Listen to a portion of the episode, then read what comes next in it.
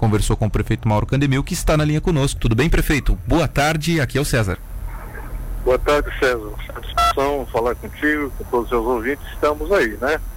O governador realmente esteve aqui na sexta-feira, veio para acompanhado do secretário da Saúde, doutor André Mota, e também do deputado federal Fábio Schiochetti, eh, a fim de conhecer as instalações em que estágios se encontravam e também eh, oficializar a entrega de cinco monitores, né, para completar os equipamentos necessários ao hospital. Na realidade, o hospital já tem os respiradores e os monitores necessários, mas como estão em manutenção, alguns desses monitores é necessário ter alguns de reserva, né, para substituir eventuais equipamentos que precisam de, de revisão e, consequente, manutenção.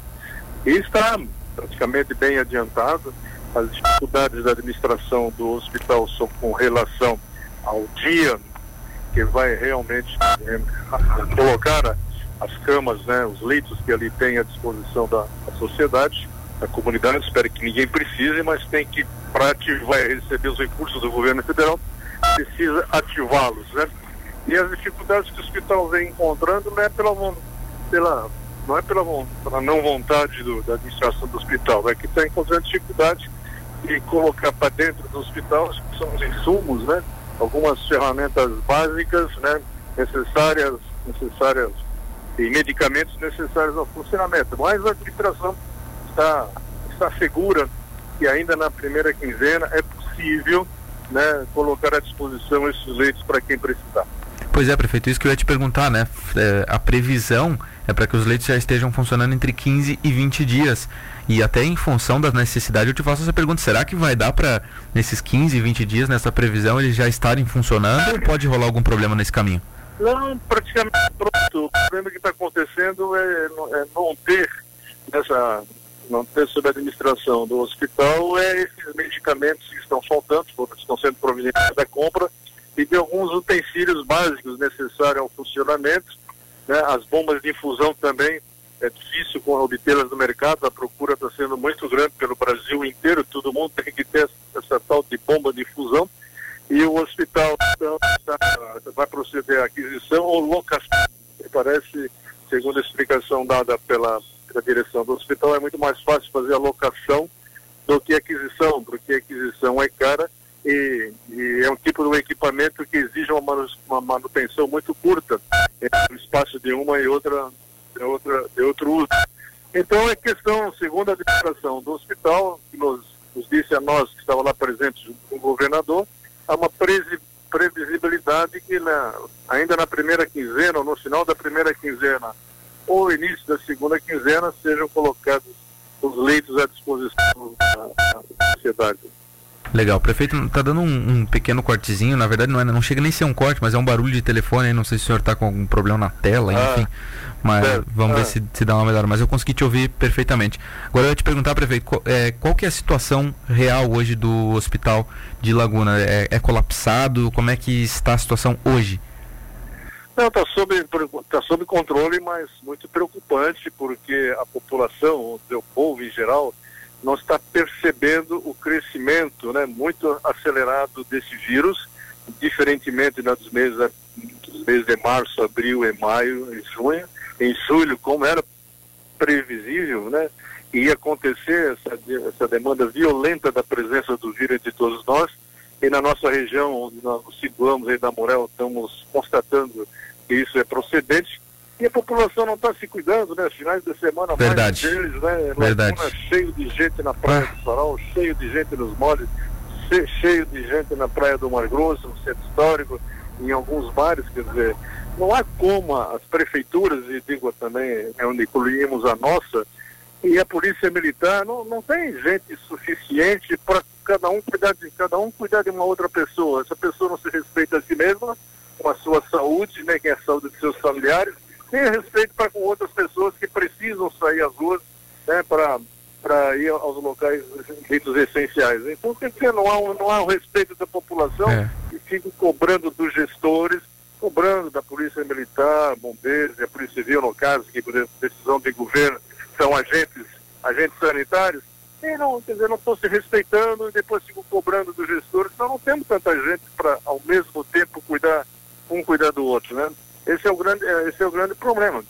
O secretário da Saúde tem nos mostrado gráficos sobre a projeção para final de agosto, é, é mais do que o dobro, né? falando, por exemplo, em, em termos de óbito, é, a previsão é mais do que o dobro do número hoje existente, que veja só, mais 30 dias e nós vamos dobrar o número de óbitos, que é uma previsão científica, estatística, através de estudos técnicos.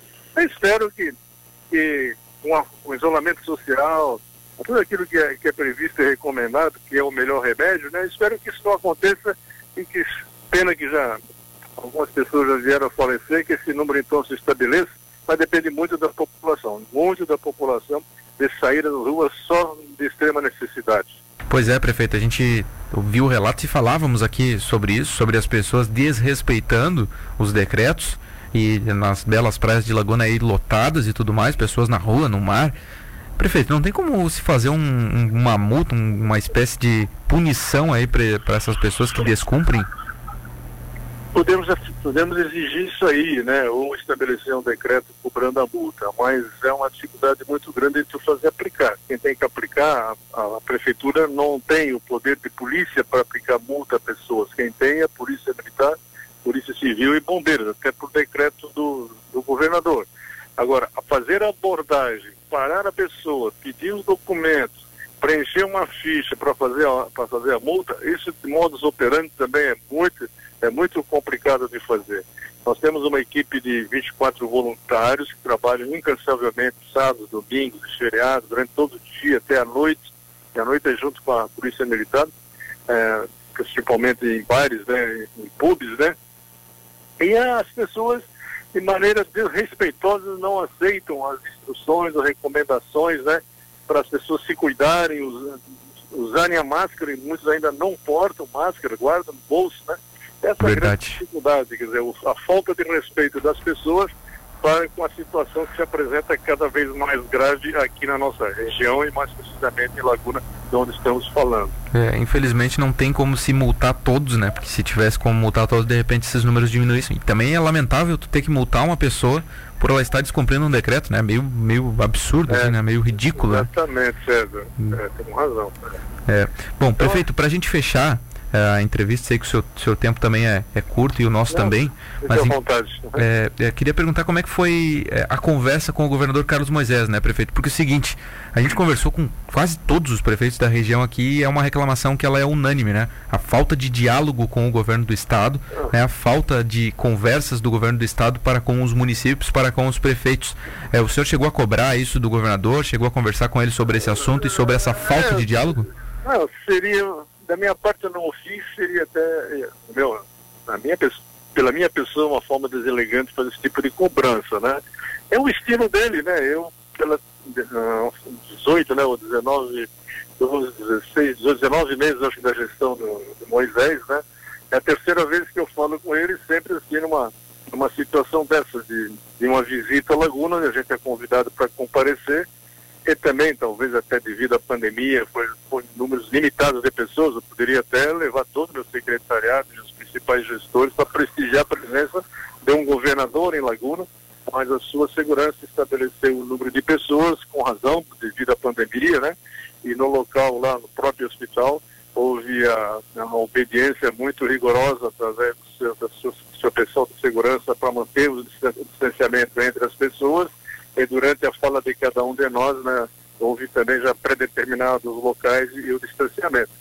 É prazerosa a visita de um governador, a gente tem que ter todo respeito ao mandatário do, do, do governo catarinense, embora sejamos de partidos diferentes, ele teve uma atenção comigo de uma maneira bastante respeitosa, foi recíproca da minha parte, e não só com relação a, a acelerar o processo de, ao, ao ativarmos né, a UTI de acelerar o processo de regularização desses leitos junto ao, junto ao governo federal para liberar os recursos de funcionamento de leitos UTI Covid, tem um valor bastante significativo que vai ajudar a manter e deixar em funcionamento.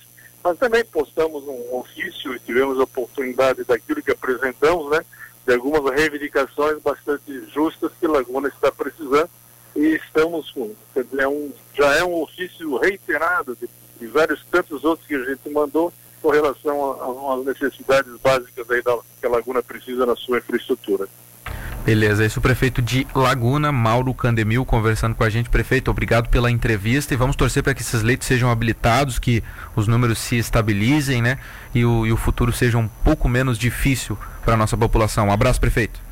Um abraço, César, muito obrigado. Até uma próxima oportunidade, sempre às ordens.